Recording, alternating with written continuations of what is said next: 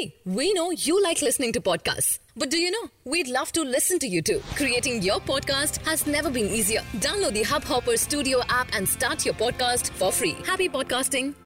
नमस्कार दोस्तों hub hopper में आपका स्वागत है हब हॉपर इंटरनेट पर कंटेंट के लिए सबसे बड़ी मोबाइल एप्लीकेशन है आज की देश और दुनिया की प्रमुख खबरें कुछ इस प्रकार हैं उत्तराखंड हाईकोर्ट ने बाबा रामदेव की दिव्य फार्मेसी को आदेश दिया है कि वह अपने मुनाफे में से दो करोड़ रुपए स्थानीय किसानों और समुदाय में बांटे।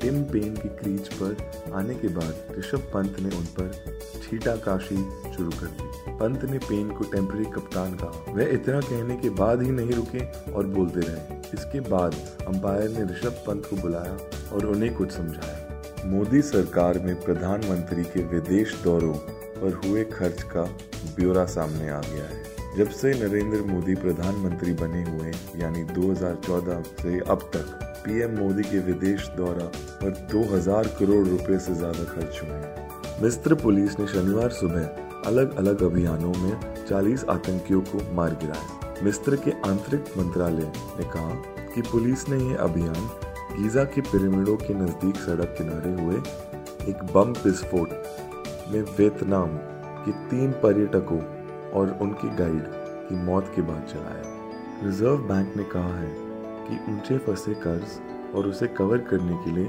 अपर्याप्त प्रावधान होने के साथ साथ पूंजी संबंधी नियामकीय जरूरतों अथवा जोखिम, पूंजी नियमों में किसी भी तरह की रियायत दिया जाना बैंकों के साथ ही समूची अर्थव्यवस्था के लिए घाटक हो सकता है। रिज़र्व बैंक की नई ताज़ा रिपोर्ट में ये कहा गया है। आज के लिए इतना ही।